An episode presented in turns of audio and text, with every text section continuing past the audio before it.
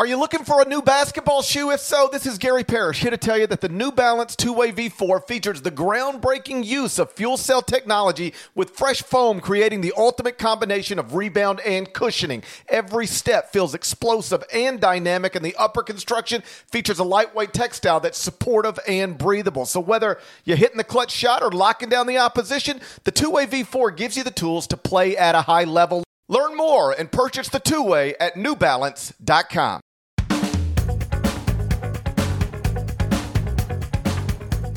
Hey there, it's Gary Parrish. It's Tuesday, May 11th, 2021. Welcome back to the CBS Sports Eye on College Basketball podcast, where we sometimes discuss camel fighting, dodo birds, and leaky black. Matt Norlander is here with me. And I suppose the most significant development in college athletics since we last recorded last week is NCAA President Mark Emmert telling the New York Times over the weekend that he wants the association's board members to approve new rules allowing student athletes to make money from their name, image, and likeness rights this summer.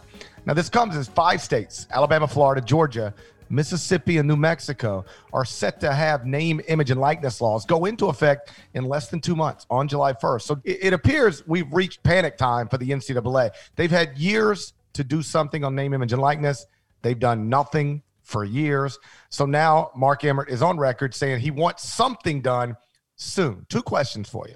One, do you think the NCAA will actually do something as it pertains to name, image, and likeness rights in advance of July 1st? And two, if so, will it be enough to satisfy all state laws? No, it won't be enough to satisfy all state laws. Those Bama, Florida, Georgia, Mississippi, and New Mexico, those five states set to uh, activate NIL allowances. Uh, they're similar, but they're different in their own ways. I, I don't think that there's going to be a situation in which the NCAA's NIL, if it comes to pass by July 1, and we're talking about seven weeks from now here, I don't think it's going to satisfy that. Um, do I think that the NCAA will get something in line by July 1? I do because I think Emmert saying what he said to the New York Times over the weekend is significant in how predictably his tone has changed as well. Uh, you know, if you go back to a year ago, a little beyond that, and the typical expected quotes from Emmert about what national name, image, and likeness would do to college athletics. Uh, you know, he was more than swimming upstream. I mean, it was it was a losing proposition from the start, and now that we are this close to real change coming at a state legislative level, like this is the exact scenario the NCAA didn't want to be handed. GP, I do think we'll get something. I can't tell you how significant it will be. Now we are now in the wheels are in motion uh, in what will be, in my opinion, the most significant off season of change for the NCAA in a very long time, maybe the most significant one ever, because you are actually getting to a point here where legislation will be enacted to allow players to profit off of their talent while they are in college. Has never been happened before. This is actually a, a very significant spring, summer, and fall for the NCAA, and so I think we're going to have something, but I don't know what it's going to be, and I'm intrigued to see what it will be. The next steps we could possibly have on this will probably come next week when the Division One Council meets. Um, now that's not the group that will ratify this. That would have to be the Board of Governors, and we don't have a timeline on that either. But I think Emmert saying what he said on on the record to our nation's paper of record signals that he believes we are going to have something coming from the NCAA level that probably isn't going to satisfy anyone. But whatever. I do think we will have something though, GP by July one. But if it doesn't go as far as the furthest state law goes, then you have what the NCAA has obviously wanted to avoid, which is different universities operating under different rules. Like that seems to be where we're headed, at least temporarily.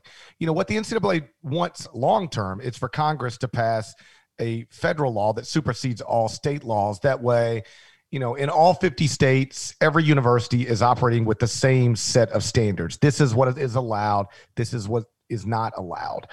Um, but, but but but we're not going to be there July 1st. We might get there eventually, but at least for a period of time, whether it's weeks, months, and I guess I wouldn't rule out years, you're going to have schools in different states um, allowed to, uh, by extension, offer things that that other schools cannot offer. In other words, um, you know, this is just a hypothetical, but it's not unrealistic, you know, given where we're headed.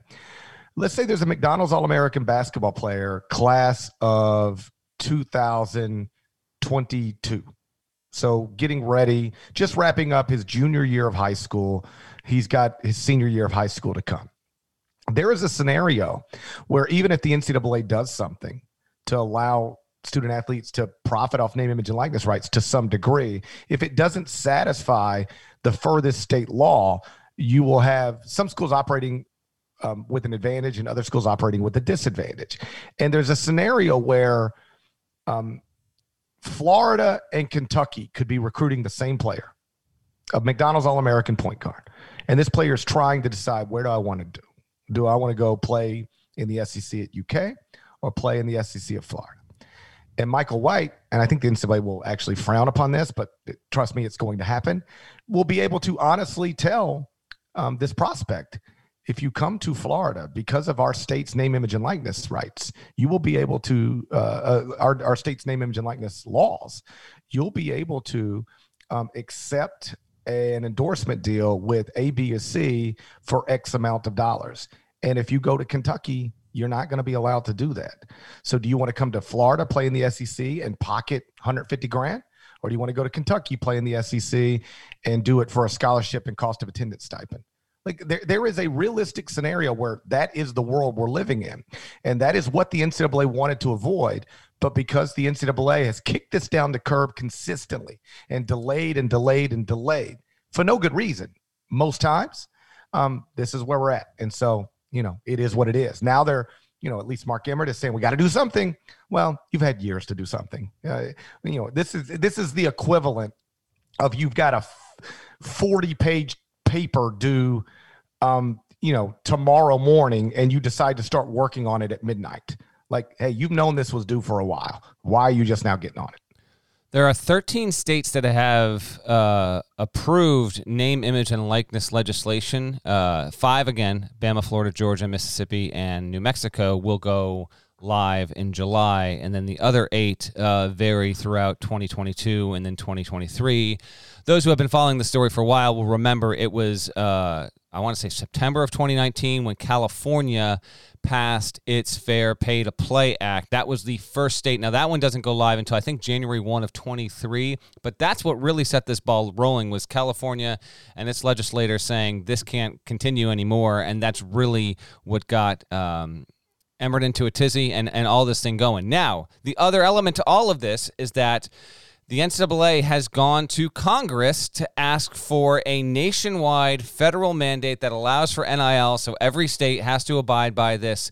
The problem with this, as it relates to what we're talking about specifically right now, is that it's unlikely we're going to have federal bills a bill that goes through by and not unlike it's not going to happen like that's just not reality we are not going to have a situation where we're talking on this podcast in the final week of june and the federal government has uh, passed a bill that is waiting for Joe Biden's signature to go into law as it pertains to NIL for college athletes. That can and probably will eventually happen. It's not happening this month or next month. So, because of that, what the NCAA and what Mark Emmert is, is saying here is we need to have something on our in our rule book that can get ratified as soon as possible that can at least lessen the potential chaos that can be at play here with this because absent of that you do have a situation where like there might need to be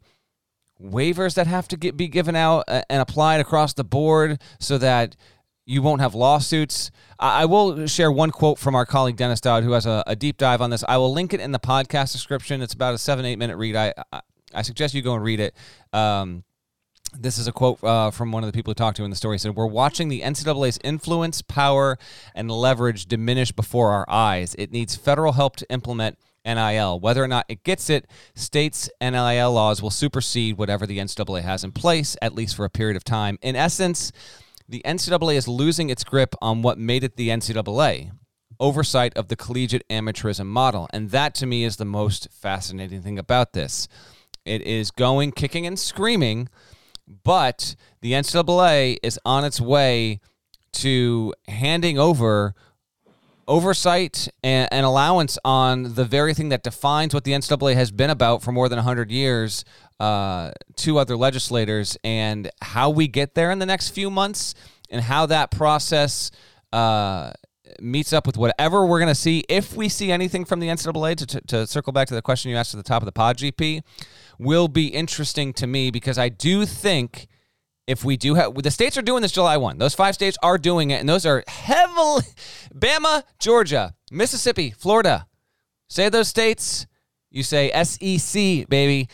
How those states use those NIL rules and how uh, it doesn't completely line up with whatever the NCAA might do. I do think you are looking at a situation where they have to apply for waivers? Because I don't think the NCAA is going to get involved. You were asking for lawsuit after lawsuit, and it's the exact thing that Emmert didn't want to get involved with to begin with. So I do think it will be a little bit of a confusing, but still plenty compelling July and August for the NCAA as it waits for all this stuff to line up. And oh, by the way, this stuff also still ties into the Alston case that the Supreme Court heard because that deal that also touches on um, allowances for players and antitrust exemption for the NCAA as it pertains to NIL. So that will also factor in here. And I think we're supposed to get um, the hearing from the Supreme Court sometime either by the end of May or in early June.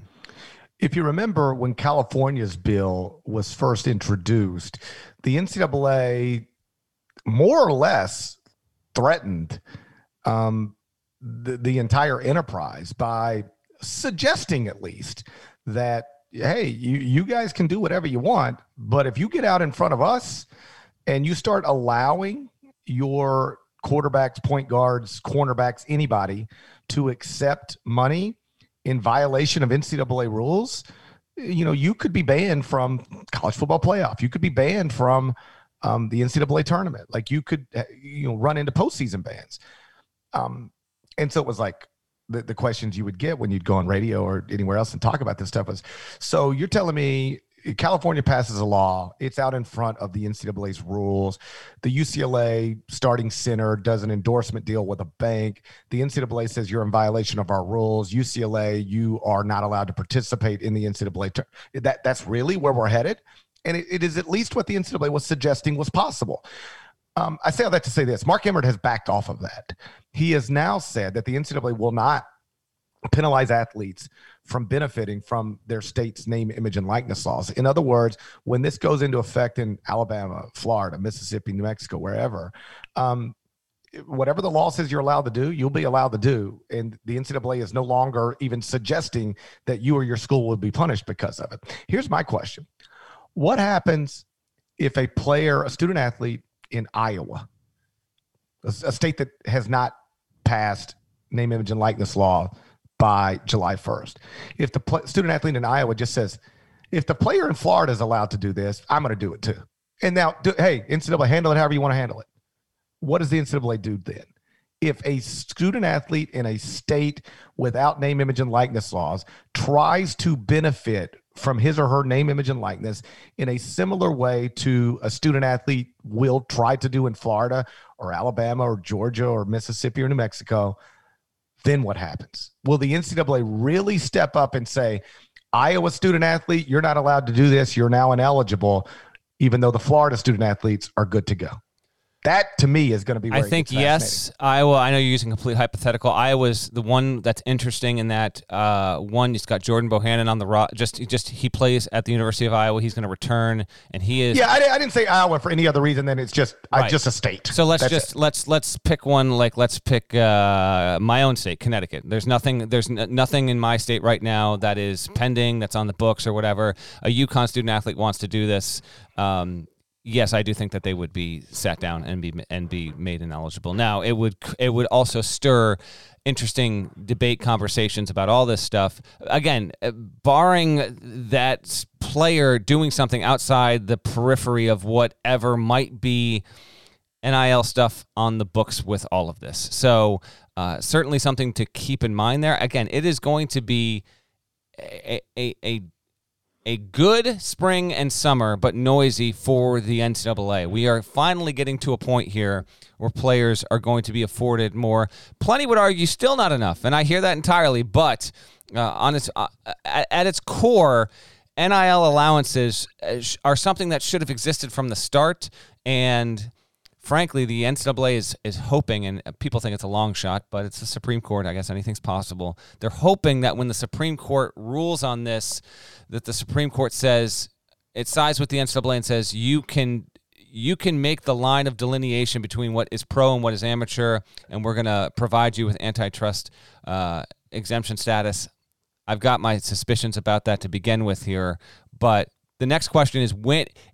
Just again to circle back to what you asked off the top Will the NCAA actually do this? I think Emmert is speaking on the record about this because he believes it will happen before July 1. Okay, if it does, what is that going to entail? And what would the NCAA's emergency NIL bylaw, where would that fall short to what they're doing in Florida or what they're doing in New Mexico, what they're doing in Georgia, et cetera, et cetera? That's the next stage of this story. And I would think I would think we should know more about that by the end of the month. If you want to watch all of this get sped up pretty quickly, just wait till July 1st. I think what I think whatever happens um, is going to happen pretty quickly throughout this country after July 1st. Here's why. Um, there's a scenario where we're at Peach Jam, and there again a McDonald's All American there, and he is openly talking about yeah, I, have got, I'm being recruited by this school, that school, and that school. But I know if I go to this school, I can profit off my name, image, and likeness rights to an unlimited um, degree. And in these other schools, in these other states, that's not allowed right now. And so, yeah, I'm leaning toward going toward this to this school in this state. That's going to motivate other states to either quickly try to get laws on the books and maybe even take them further than they would feel comfortable going in a vacuum. This is going to, I know the NCAA from the jump said we don't want this to become a recruiting tool, but that's just dumb. it is undeniably going to be a recruiting tool. Like Dan Mullen in Dennis Dodd's story, like it's basically acknowledged, like we've been preparing for this and recruiting towards it, you know, for a while now. Um, it's going to be a recruiting tool. And once one state has recruiting advantages over other states, those states are going to put real pressure on their lawmakers to to to hey adapt our law qu- quickly. Um, we can't like uh, imagine. Uh, Duke and North Carolina lose a, a, prospect to Kentucky based on name, image, and like the difference in name, image, and likeness laws in one state to the other. Like that, that there is a possibility that that is exactly what happens all over this country eh, between different rivals, and the states on the wrong side of that, um, they're going to have people pushing within the state to get on the right side of that. And so this thing could, I know everything moves slowly with the NCAA, but this is all hypothetical right now. Wait till you actually stop, start losing recruits to your rival based on your state's laws compared to those state's laws. That's when this stuff really gets moving.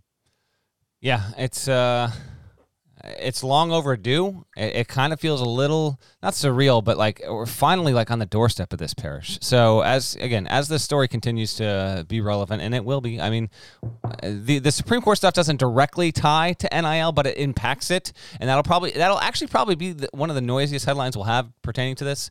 Like we'll keep you updated and informed on it. But given Emmert's comments over the weekend to the New York Times, like it was I mean, we wish he would have said this a decade ago, but the fact he said this on the record, it actually it, it signified an important step forward, acknowledgement.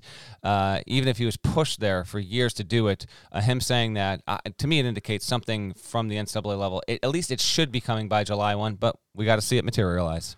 Keep in mind, less than a decade, he was calling name, image, and likeness rights for student athletes. Mark Emmert was an existential crisis. Quote. Now he's pushing his board of governors to pass NIL rules in advance of July 1st. That's how uh, drastically he has changed, not because he wants to, but because he's being forced to by state lawmakers. Let's move on. Hartford has announced it's going from Division One to Division Three in college athletics, just two months after making the NCAA tournament in men's basketball for the first time in history. We'll get into that story next, but first, check this out. The all new Hyundai 2024 Santa Fe is equipped with everything you need to break free from the dull work week and embark on an adventurous weekend with your family. The Hyundai Santa Fe's features like available HTRAC all-wheel drive, standard third row seating, available dual wireless charging pads. You've got the HTRAC all-wheel drive so you can take on those dirt trails and kick up some mud, or the third row seating gets your whole family in to experience the thrill together. The dual wireless charging pads make sure that no one gets stuck in the great outdoors with a dead cell phone. Think about those adventurous activities you can do, like me taking a ski trip up with the family, maybe going on a camping expedition, anything and everything. Learn more about the all new Hyundai Santa Fe at HyundaiUSA.com. Call 562 314 4603 for complete details. So Hartford has announced it's going from Division One to Division Three, just two months after making the NCAA tournament in men's basketball for the first time in school history. Obviously, disappointing news for John Gallagher, his staff, the players in that program. I, I believe you talked to John in, in the past week. Um, if so, and correct me if I'm wrong, but if yeah. so, what did he have to say about this decision? I know he's disappointed. I talked to Gallagher for 10 minutes on Friday. I'm going to talk to him later on Tuesday. There will be a story out uh, on CBSSports.com or your CBS Sports app that you can read later this week that'll get into more of the reality of what this is and whether or not they can reverse this decision. But I did talk to him briefly on Friday, and we caught up um, about all of this. He, all right, so one thing at a time here. Hartford is has voted to go to D3 in the year 2025. The timing couldn't be worse from a PR standpoint because they just made their first NCAA tournament. And oh, by the way, they're almost certainly going to have the best team in the America East next season, the best team in school history, and could well make the tournament next season as like a 13 or a 14 seed. And if you do that and you win a game, you get money for your university, for your whole league there. Uh, so this could become something of, a, of an intriguing story next March, depending on where everything stands. Um, how about this? A couple details I can share with you. Gallagher told me that within an hour of losing to Baylor in the NCAA tournament, he was told that his school president wanted to move the school to Division three and that the wheels were in. Motion. Imagine that! Like you make your first tournament as a head coach ever you play against, you don't know at the time, but you're playing against a one seed. They Eventually, they're the national champions. You lose. It's a bummer, not ex- uh, not unexpected, but like you're still wallowing in that loss. And then you get told within an hour that, oh, by the way, this whole thing that we got here, like five years from now, not even going to be possible. You're going down. You're going down to D three. That's just a ton to uh to take in there. So Gallagher, um, he told me, "I'm here to win the fight. I'm not here to leave the fight. He thinks there's still a chance. He, th- he thinks there's a chance that this could be reversed. Rest assured, Gallagher, who GP knows well, uh, extremely passionate, emotional. He has been fighting this on a daily basis behind the scenes since even it was it was known publicly. So since that night, basically, he has been he has been fighting for this, and it's obviously a devastating blow. Um, the America East will now lose a program if this continues to go the way it's going to go. I mean, the board voted the way it, it voted. Uh, the president, who got caught in some shady stuff, like basically trying to uh, to stack the deck here, and it got stacked.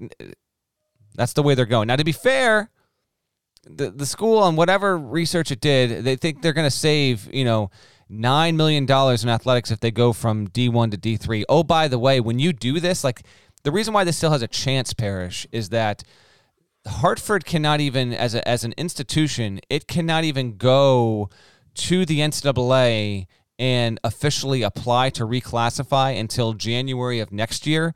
So this next four, five, six months is really the period where if it can be reversed, this is when you want to reverse it, and and the case that could be laid out there. But you've already had the board say yes, we're voting to do this. Um, I had one other person uh, tell me that the university financially is in dire straits. It's a sinking ship.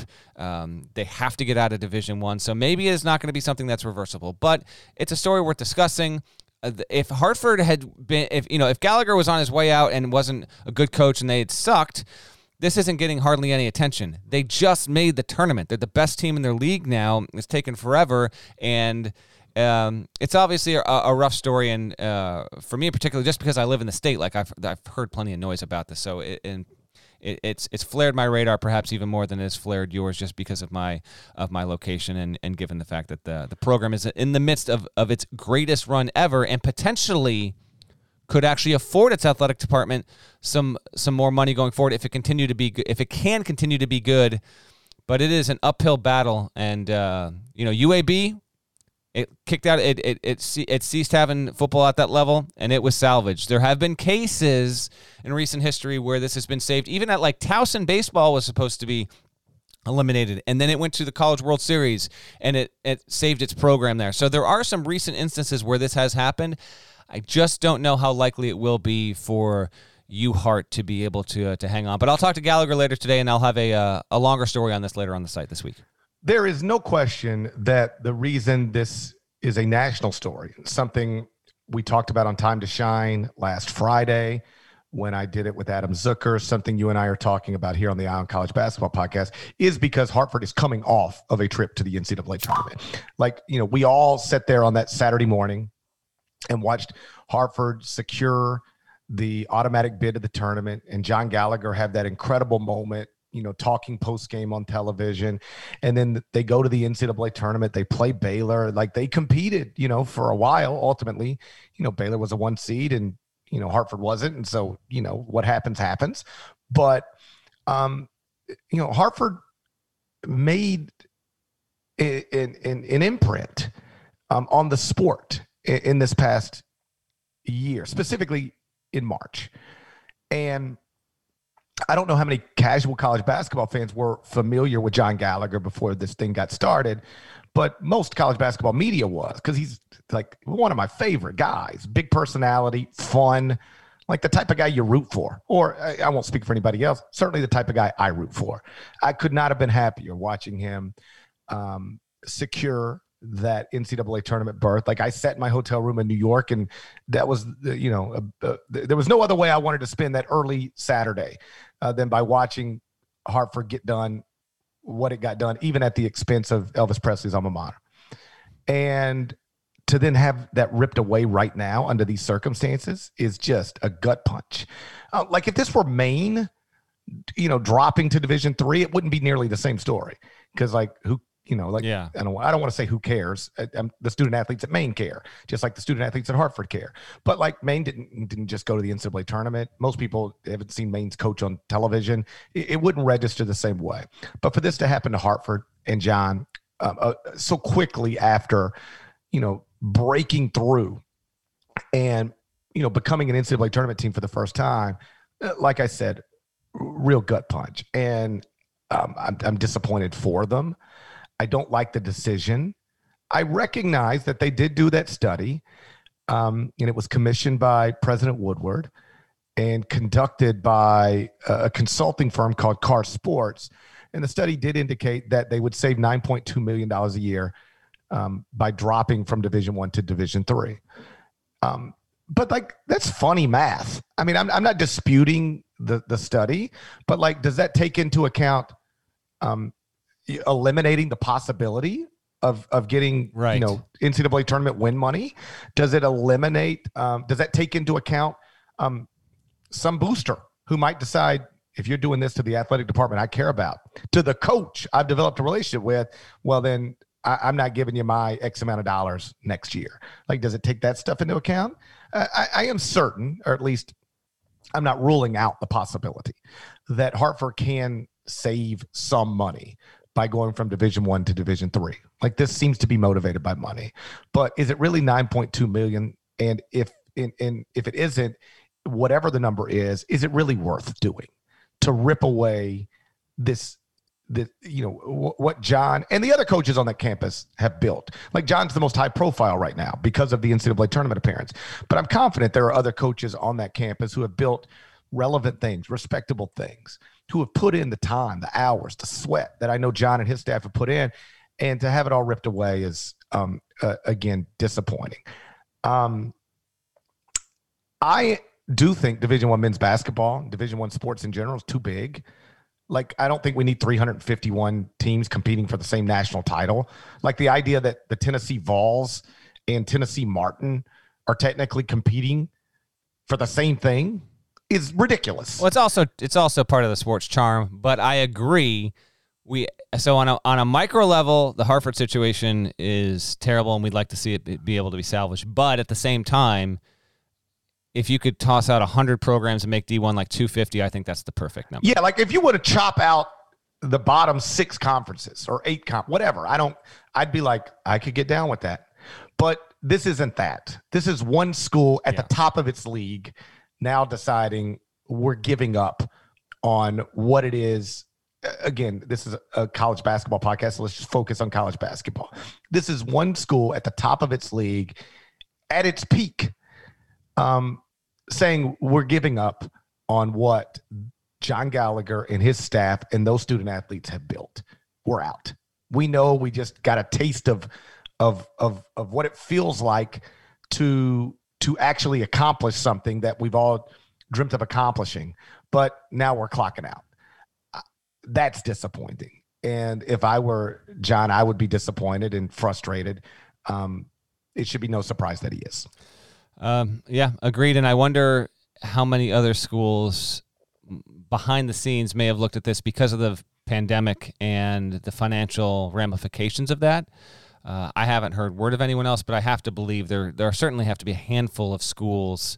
I mean, UC Riverside, I know, was debating doing this, and it will stay D1. So the UC Riverside, on the other side of the country, was looking at dropping out of Division One, and a few days ago made a statement that it is recommitting itself to D1. So that's one. You got to figure there are 5, 10, 15 others that are at least looking at it, and we'll see if any of them decide to make a, a similar move like Hartford. Again, Norlander is going to be talking to John Gallagher, the Hartford coach, later on today, and then that story will be published. CBSSports.com, so make sure to check it out. Shouts to Devin Downey. Shouts to Chester, South Carolina. Shouts to Quincy Acy, legend. Shouts to Larnell. Thank you guys for listening once again to the Eye on College Basketball Podcast in the middle of the dumbest pandemic of my lifetime.